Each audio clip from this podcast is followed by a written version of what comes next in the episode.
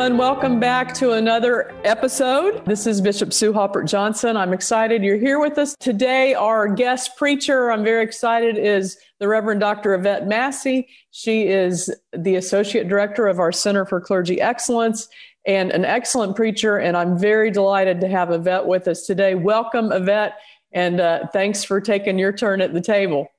Thank you, Bishop. I'm glad to be here.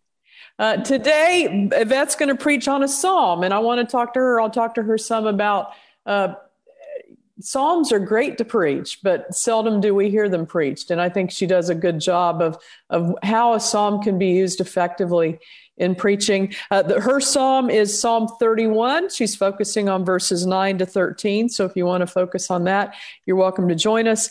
And the title of her sermon is you're in good hands, and you'll see why it's called that shortly. But enjoy her sermon, uh, listen to it, and then we'll see you uh, after she finishes, and we will talk about uh, what was compelling and and um, how we might incorporate what she's preached into our lives as we head into Holy Week. So, uh, Yvette Massey, you're in good hands.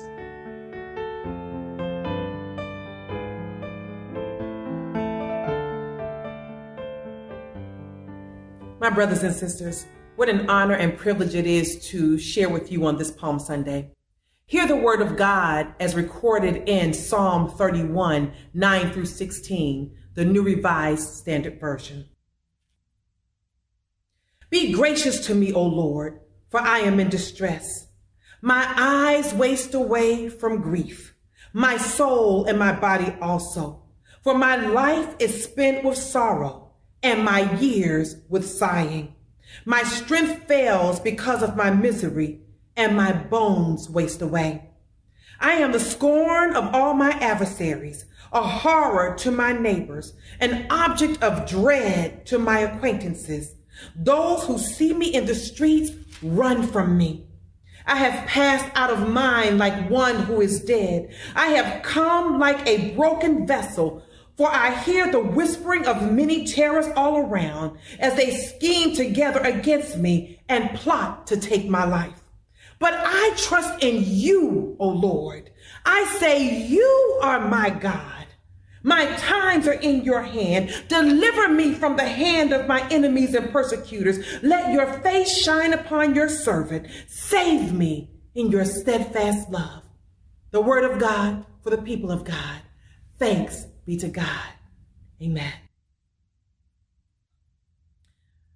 Oh Lord our God, we thank you for having such trustworthy hands.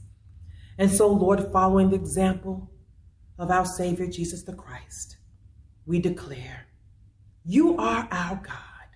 Our times are in your hand. In Jesus' name we pray. Amen and amen. My brothers and sisters, since we've been in the pandemic, interesting, I have not watched much TV. At first, I binged watched all my favorite shows and found some new interests, but lately, I rarely turn the TV on, and when I do, it's to watch the news or a little something before falling asleep.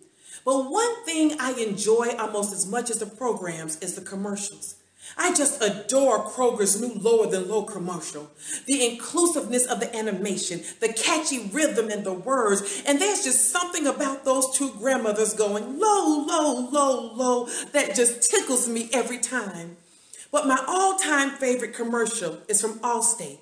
I'm sure you know the mayhem guy, that mischievous character who shows up distraught like a teenage girl crashing through a parking lot, or a cell phone playing hide and seek under the car seats, or an outdated GPS that directs the driver into an accident.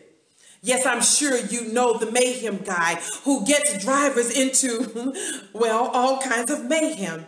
After which, the tagline reassures that you're in good hands with Allstate. The Allstate tagline has been around since 1950 and was created by the general sales executive David Ellis. Ellis's daughter was seriously ill and arriving at the hospital in a panic, his wife comforts him by saying, the doctors will take care of her. She's in good hands. Ellis shares this experience during a board meeting and You're in Good Hands with Allstate was born. And so, borrowing from the Allstate tagline, I want to tag this sermon, You're in Good Hands. Thinking about this commercial, although it is entertaining, I realize that this commercial speaks truth. Mayhem is all around and not just a mischievous character, but chaos, confusion, and turmoil. Mayhem is never entertaining, but is a state of rowdy disorder that is either random or deliberate, violent and or damaging. Mayhem is all around when eight people in Atlanta are shot in a spa shooting due to fears and anti-Asian bias.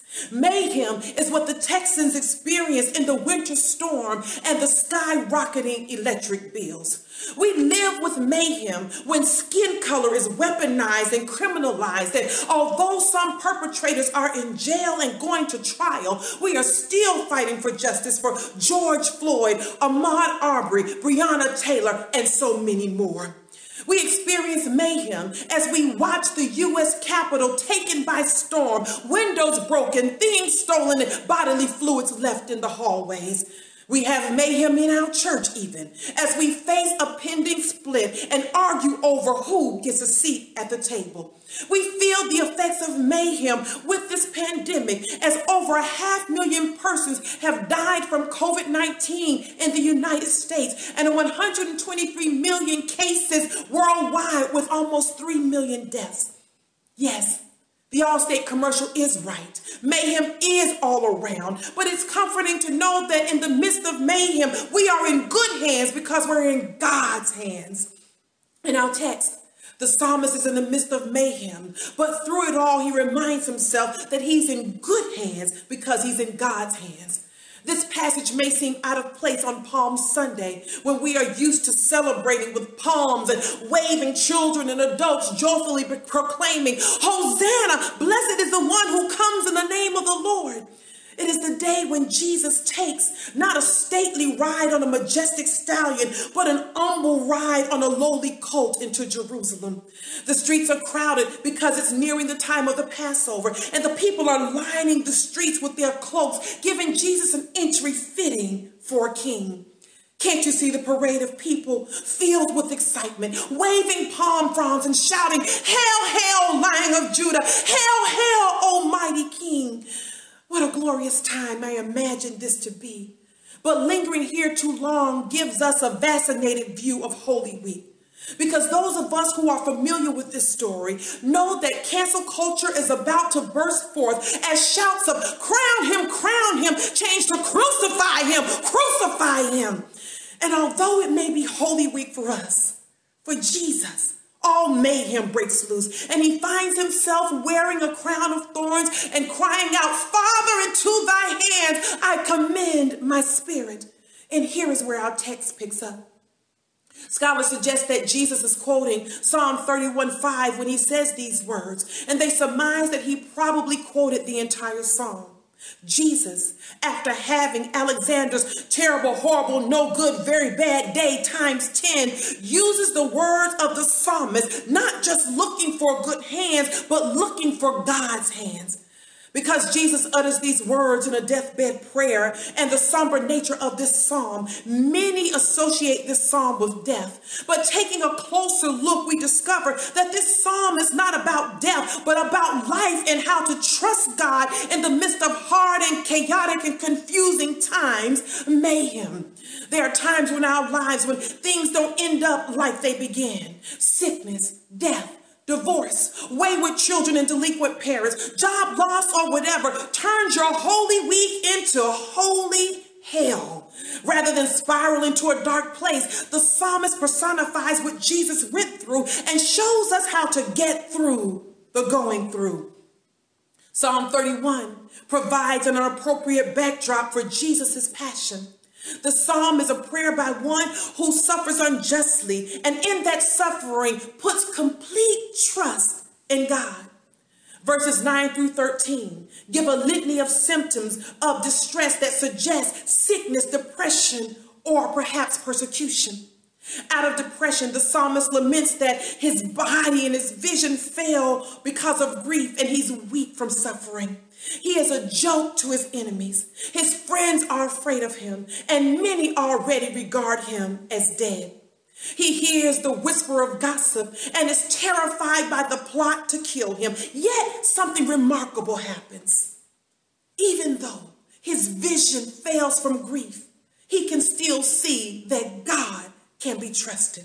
Even though his body fails and his bones are all dried up, he can still feel that God is faithful. Even while he is broken, he can still piece together that God is dependable. Even though his ears are filled with the gossip of his foes, he can still hear that God is reliable. So, in the midst of mayhem, he decides to trust God and knows that no matter what, God is his God and his times are in God's hands. Despite all of the personal distress, the physical pain, the failure of his friends, and the hit on his life, the psalmist decides, I am not giving up on you, Lord. You are still my God.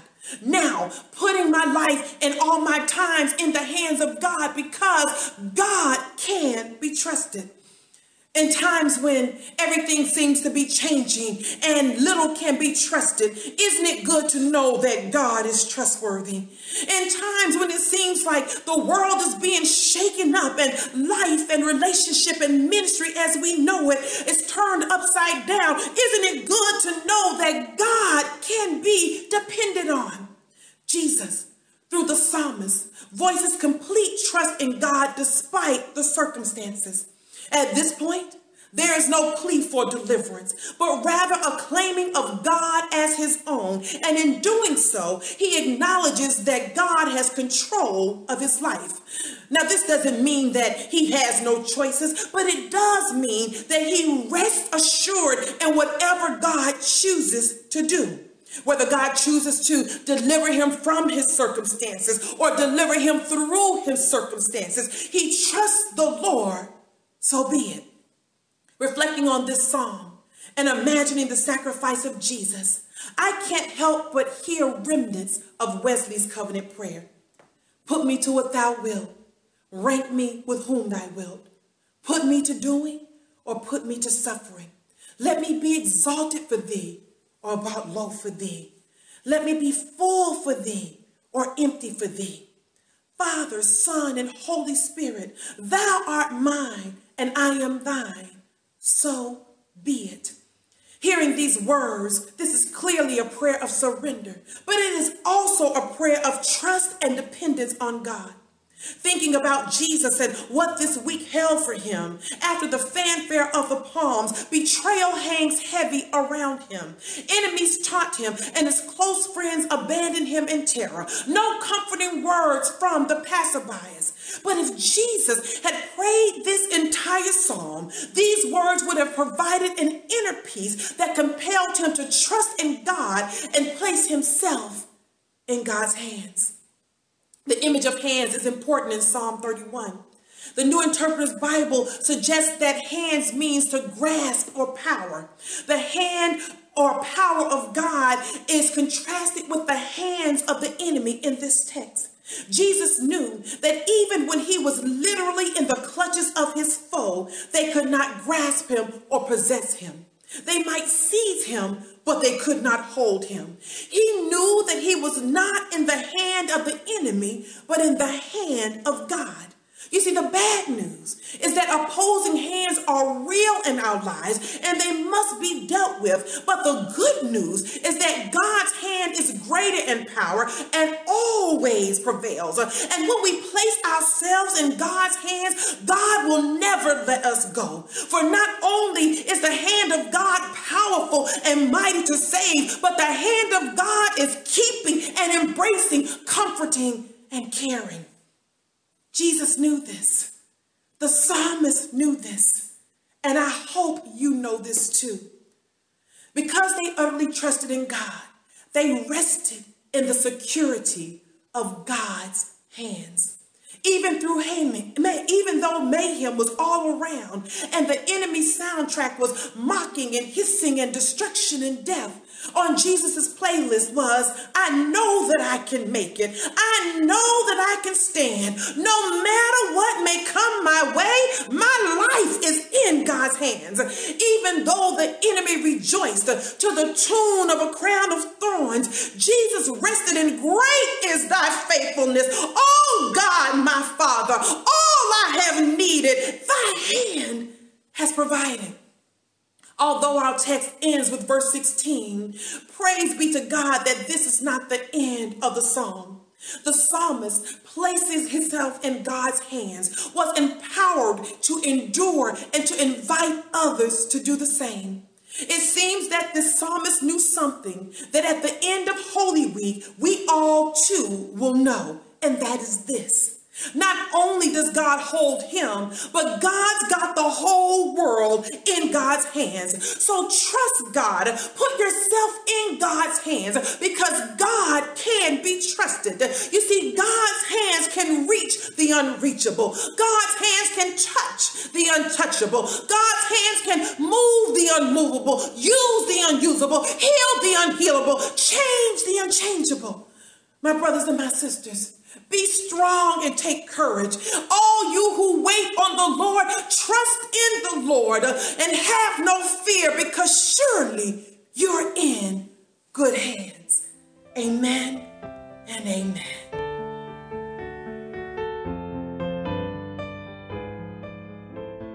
Yvette, um, you're in good hands. Well, I love the way, you know, one way I think to snag a congregation is to you know what's what's our common language? What's our common uh, what and one thing that we all are or most of us unless you live under a rock right have have heard tv commercials. And so uh, the one uh, you've mentioned a couple of them. I, I share your joy with the kroger one yeah. uh, with the little people low low low and you know kind of dancing around. Uh, but then you settle on uh, the the really always uh, always disturbing but always compelling uh, mayhem ads from all states. So, kind of tell me what led your mind to that. Well, when I was looking at the psalm, one of the things that seemed to be a common thread in that psalm was hands. There was the imagery of mm-hmm. God's mm-hmm. hands, which Jesus quotes in 31:5. But then there was this comparison between God's hands and the enemy's hands, and right. it just caught my attention. Mm-hmm. And then I, I, for whatever reason, my mind just immediately went to the psalmist thinking in the midst of all of this calamity, but I trust in you, Lord. My times are in your hands. You're in good hands. Right. Oh, Allstate, right. you know, because right. it's, it's, a tagline for Allstate. Yeah. And I love the David, David Ellis story, 1950, mm-hmm. that mm-hmm. he had been in the hospital and the doctor had said, you're in good hands, right? His, mm-hmm. his son, it was his, his daughter. His, his daughter, daughter, was, in the, in the hospital. hospital. Yeah. Mm-hmm. And um, so, you know, sometimes our, our most compelling uh, ads come out of our own lives and our own lived experience. Uh, I thought this was interesting, and I don't know if you know the history of the word mayhem, but this is useless. useless well, not useless because now it kind of bears bears fruit. But uh, when I was in law school, in my criminal law class, I remember studying the crime of mayhem, which is mm-hmm. it is a crime, and now it's really just riotous, uh, very destructive behavior. But uh, it also comes, it has another era of when, you know, as we head into Holy Week, we see religious leaders who go tragically astray, right? They, mm-hmm. they really uh, focus on destroying God. Mm-hmm. And uh, another era like that was the um, Crusades, right? That was when you know, uh, it would really be good to make people choose Jesus or kill them if they don't. You know that that really bad uh, right. religious Theology. leaders. Mm-hmm. But that's where mayhem comes from. That uh, as the Crusaders would go through the towns on their way to Jerusalem, as they would, go, I mean, they traveled the countryside. They'd ride through towns, and they'd usually find the Jewish areas of those towns, or you know where the infidels were, the Muslims, the Jews, and they would ride on horseback, and they just let their swords out, and they just cut They'd go through crowds of people with their swords down. And that is the crime of mayhem. Isn't that gross? That that is gross. You just ride your horse through a huge group of people and cut off cut off whatever you hit. And so mayhem is really a disturbing crime. Um, and there's a there's a wantonness and a uh, you know I'm just slashing at anything I can hit. Uh, it really is a horrible, horrible crime that in modern days now is more just you know general general riotous behavior. But uh, I thought it was interesting that mayhem has, uh, you know, much like Holy Week, has its seeds in a chapter of Christianity or a chapter of the story of God unfolding through Jesus Christ that is uh, really abhorrent.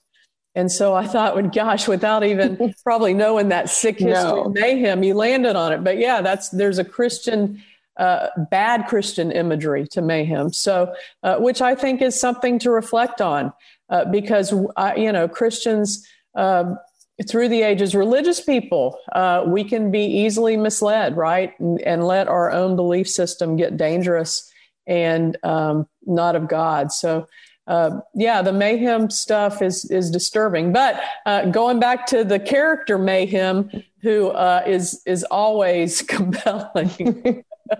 um, and then the, you know, I love how Allstate figured out that mayhem is unpredictable mm-hmm. and crazy, and you never know where destruction is coming from. And what better than insurance, right? To kind of speak to that. So, talk to us about you're in good hands with Allstate, and and what kind of insurance the psalmist points to.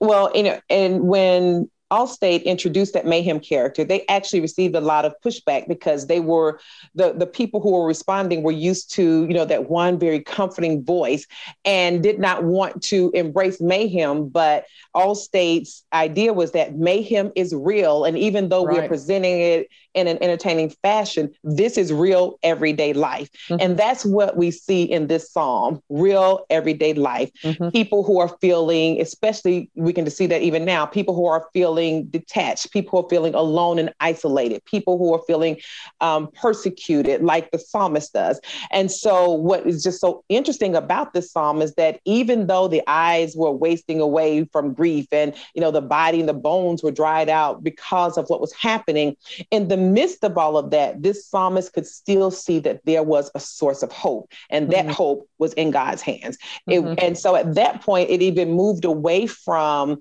you know looking for deliverance, looking looking for a way out, but knowing that as I sit in this space, mm-hmm. I'm in God's hands, and that's a good place to be. Right. So that was how I, you know, connected the two. And just because of everything that we are experiencing, you know, except for the time that my mom was here, spending almost a year alone, you know, at home, makes you, you know, think about some things. You know, the number of persons who have been impacted by COVID, you know, the number of struggles that people are having in their family, it does seem like mayhem you mm-hmm. know, mm-hmm. not the crime, but mayhem in general is right. everywhere.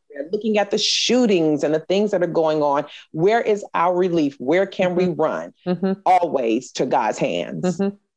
Well, and I think, you know, the unpredictable nature of it, you know, I think mm-hmm. a lot of us, you know, we got along with, um, okay, I can deal with COVID. I can, you know, take practic- take practices. I can isolate myself as much as I can. But then we had George Floyd murder. Right. And, you know, and then over, keep overlaying it, you know, uh, insurrection, like you mentioned, voter fraud, uh, you know, bad legislation, all the stuff that just keeps piling on. Uh, and I think that um, what the psalmist too cries out against is just, it just feels like piling on. It just feels like this constant kind of of um, bad news on every front. And mm-hmm. certainly, um, you know, anybody listening to this sermon has their own list of, you know, where where am I feeling unsettled? Right? There is a sense of um, just anxiety. I mean, mm-hmm. I, am amazed at the um, just the level of anxiety in our culture across the board. the level of medication people are on, the level of mental health care. Uh, although one bright spot I did see this week that last week was the first week in the in the pandemic when alcohol sales went down. Okay, so that was because the sun was out and we could get outside. yeah, maybe you know maybe that's a blip. But but I do think that in every person in a different way is just flailing trying to figure out where do I put my trust? Where do I, you know, is there is there something to tie my anchor to mm-hmm. in this crazy time? And that's i think one of the beautiful things about the psalms because you know the psalms can really take you to a heavy and a low place but it's not descriptive to the very detail and because it's not descriptive down to the very detail mm-hmm. i think it's a way where people can insert themselves into that and identify with those feelings even though it's a completely different situation but in this case the solution is still the same. The mm-hmm. anchor to where we connect or the hand to which we hold is God's hand. Right. And the consistency of God's hand, the never failingness of not God's mm-hmm. hand. Because if you mm-hmm. read that psalm in its entirety, the psalmist does testify to the fact of, you know, well, God has done some great things. And right. so because you've done right. this, you know, I have a history with you. So I feel confident in this time connecting and holding on to you because I know you're going to hold on to me. Mm-hmm.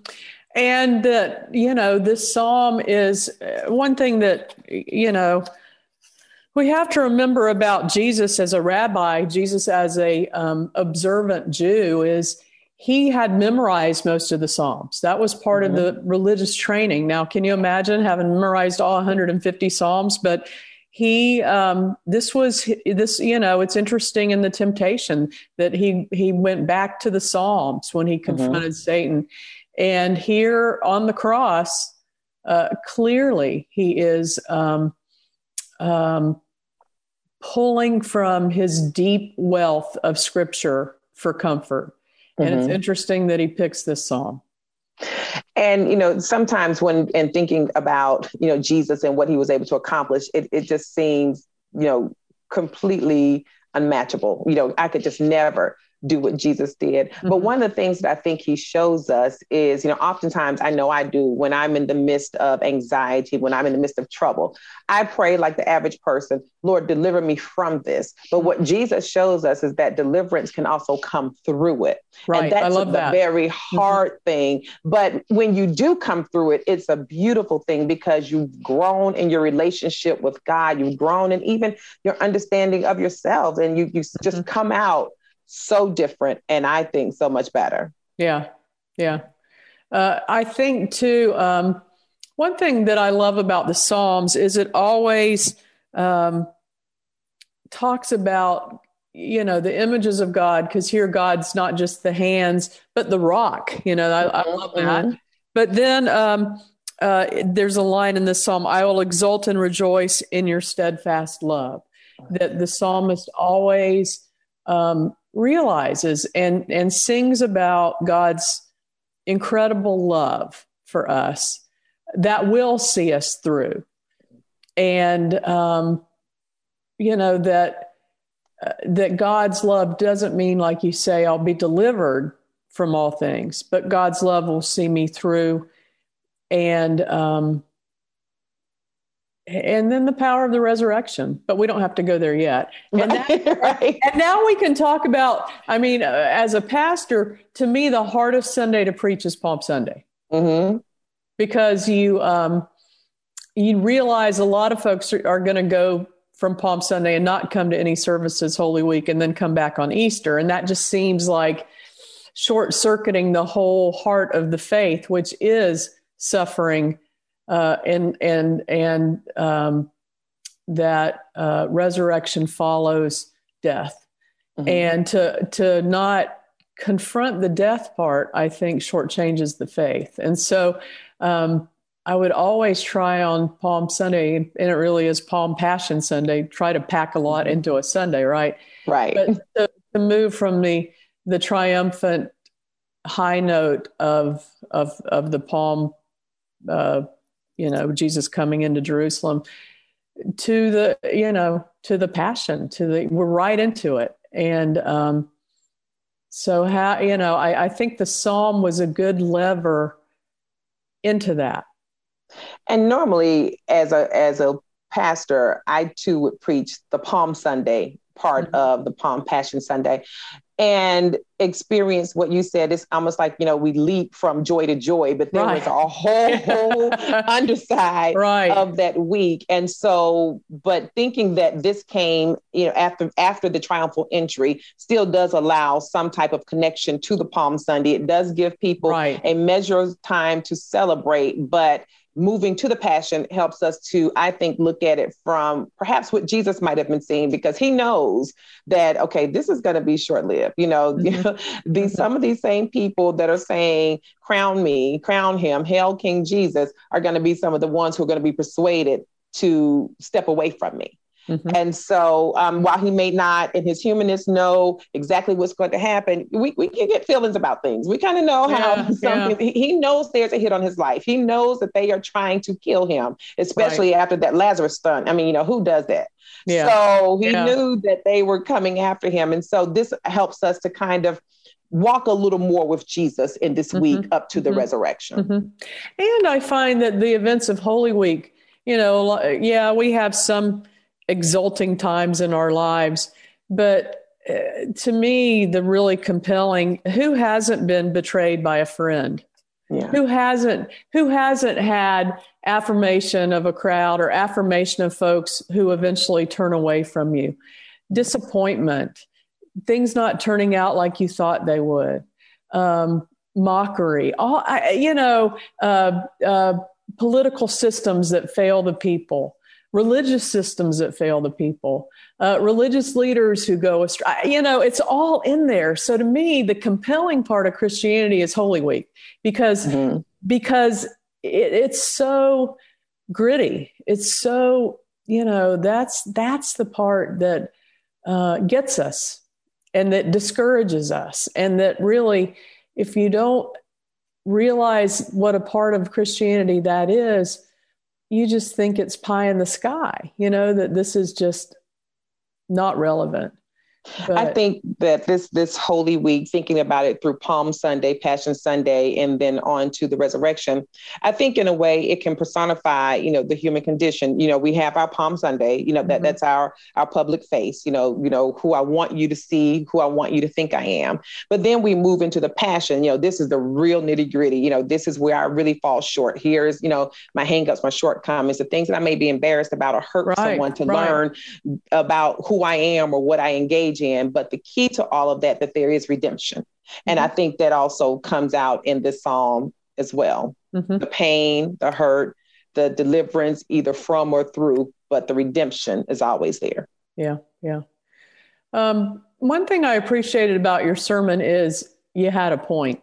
You know, it was, I, you know, well, and, and, you know, every time I've taught preaching or, or evaluated preaching, you know, I always say, write your last line, figure out where you're going with it. And then because once you had the idea of you're in good hands, um, then, you know, your whole sermon hangs on that. And, mm-hmm. and to me, that's something, and it makes a sermon memorable, right? So now every time I see mayhem on TV, I'll think, oh, oh yeah, I heard a sermon and the mm-hmm. focus of it was this. But but the whole point was you're in good hands and it's not just, you know, an insurance company that I have to pay big premiums to, but mm. it's God.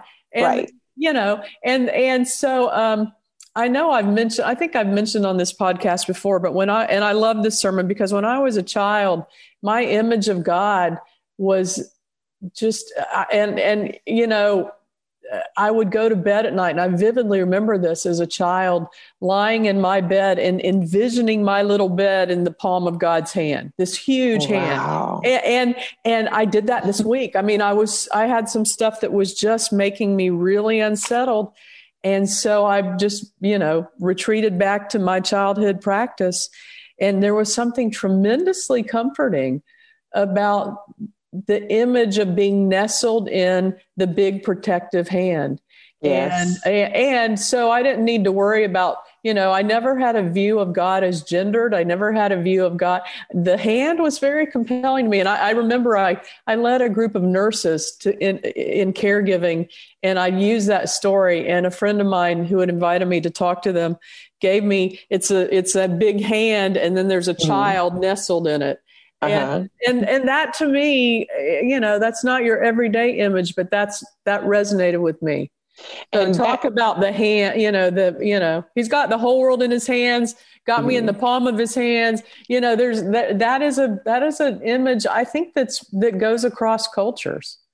You know, that's an image from my childhood is holding my dad's hand mm. and just my, my whole hand fitting inside my dad's hand. And I just mm-hmm. remember how I would feel when we would be walking holding on to my dad's hand. I, mm-hmm. I, mean, it felt like there was no nothing I couldn't do. No one could get to me, you know, and it was just something special and comforting about holding my dad's hand, something right. Right. And So I, you know, see that also in this text. There's another scripture, and I, I regret that I can't remember where it is, but it talks about how God has written our names in the palm of God's hands. Mm-hmm, mm-hmm. And I was reading once this, it was something on grief, and the author had written, you know, that our our names, our surnames are etched in God's hands mm-hmm. like stretch marks on our mothers.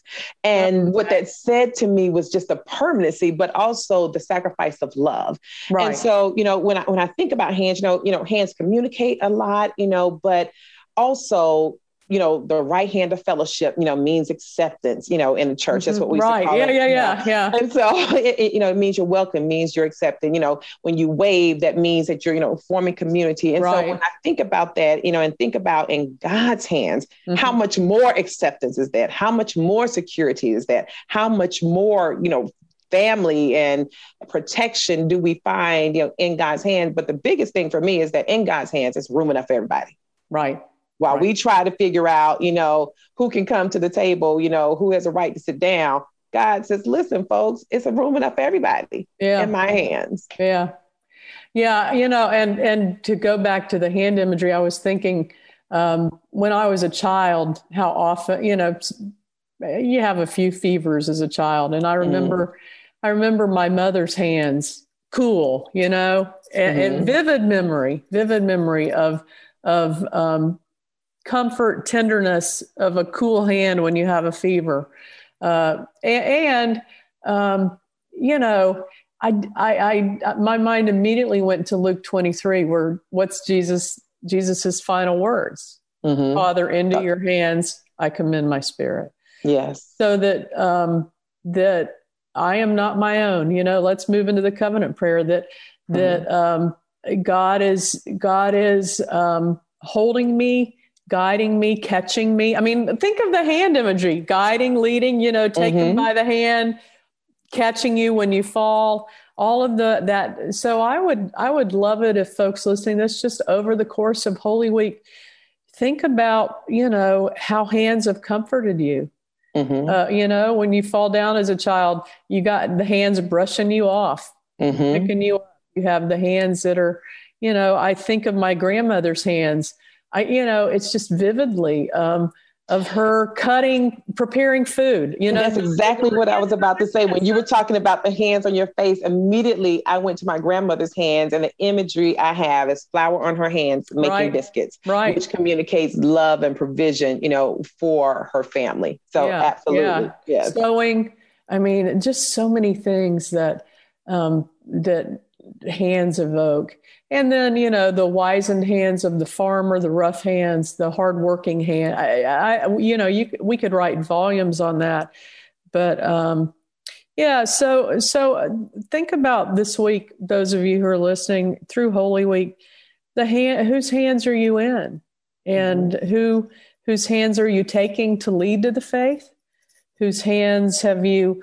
You know, I still remember. Uh, my grandfather, when my grandfather died, I was in my early 20s, and my grandfather had beautiful hands, mm-hmm. he, you know, and I still remember looking at him as he was laid out, prepared for burial, and looking at his hands. It was compelling. So they're memorable, they're powerful images of care and connection mm-hmm. and trust and, you know, um, and so the psalmist takes us to those places to remind us that even in the midst of mayhem, even in the midst of unpredictable craziness, even you know even when uh, what god's my even when my part in god's story is hard or long mm-hmm. or troubled um, that god's got this and he's got us in his hands and that is is just so powerful because when i when i hear that i do think of wesley's prayer. And i often heard that you know so be it you know at the end of the prayer as you know a surrender. And it is surrender but reading it through the lens of the psalm i also recommend i understand that it's a, a statement of trust. Mm-hmm. you know like I, i'm surrendering but i also trust you right. to do what is best for me. Yeah. And sometimes that's a hard place to sit especially when our part in god's story as you just said is hard mm-hmm. Mm-hmm. well perhaps our prayer this week should be you know what i'm putting myself in your hands Mm-hmm. And and that will be enough. And Amen. so, what better way to prepare through Holy Week and to read Holy Week through that lens? Because um, uh, I I meet with a spiritual director once a month, and this week we talked about uh, Jesus in Gethsemane. And um, you know, we always read that the disciples were asleep and he was alone. But Mary Oliver wrote a great poem about how you know the bird the birds encompassed jesus with their cry uh, the wind surrounded him with its you know so even then he was in god's hands yes and uh, yes. i think that um, you know uh, so think about that ponder that in your you know it takes some time and and you know uh, and maybe hum to yourself as you do it. He's got the whole world in his hands. It's another great song. Absolutely, something we can learn from the world of children. That mm-hmm. you know, it's not just a song. Indeed, God has us in the palm of God's hand. Well, thank you, Yvette, and blessings in this Holy Week. Thank you for a great sermon, and uh, have a joyous Easter. Okay. Thank you so much, Bishop. You too. Okay. Take care.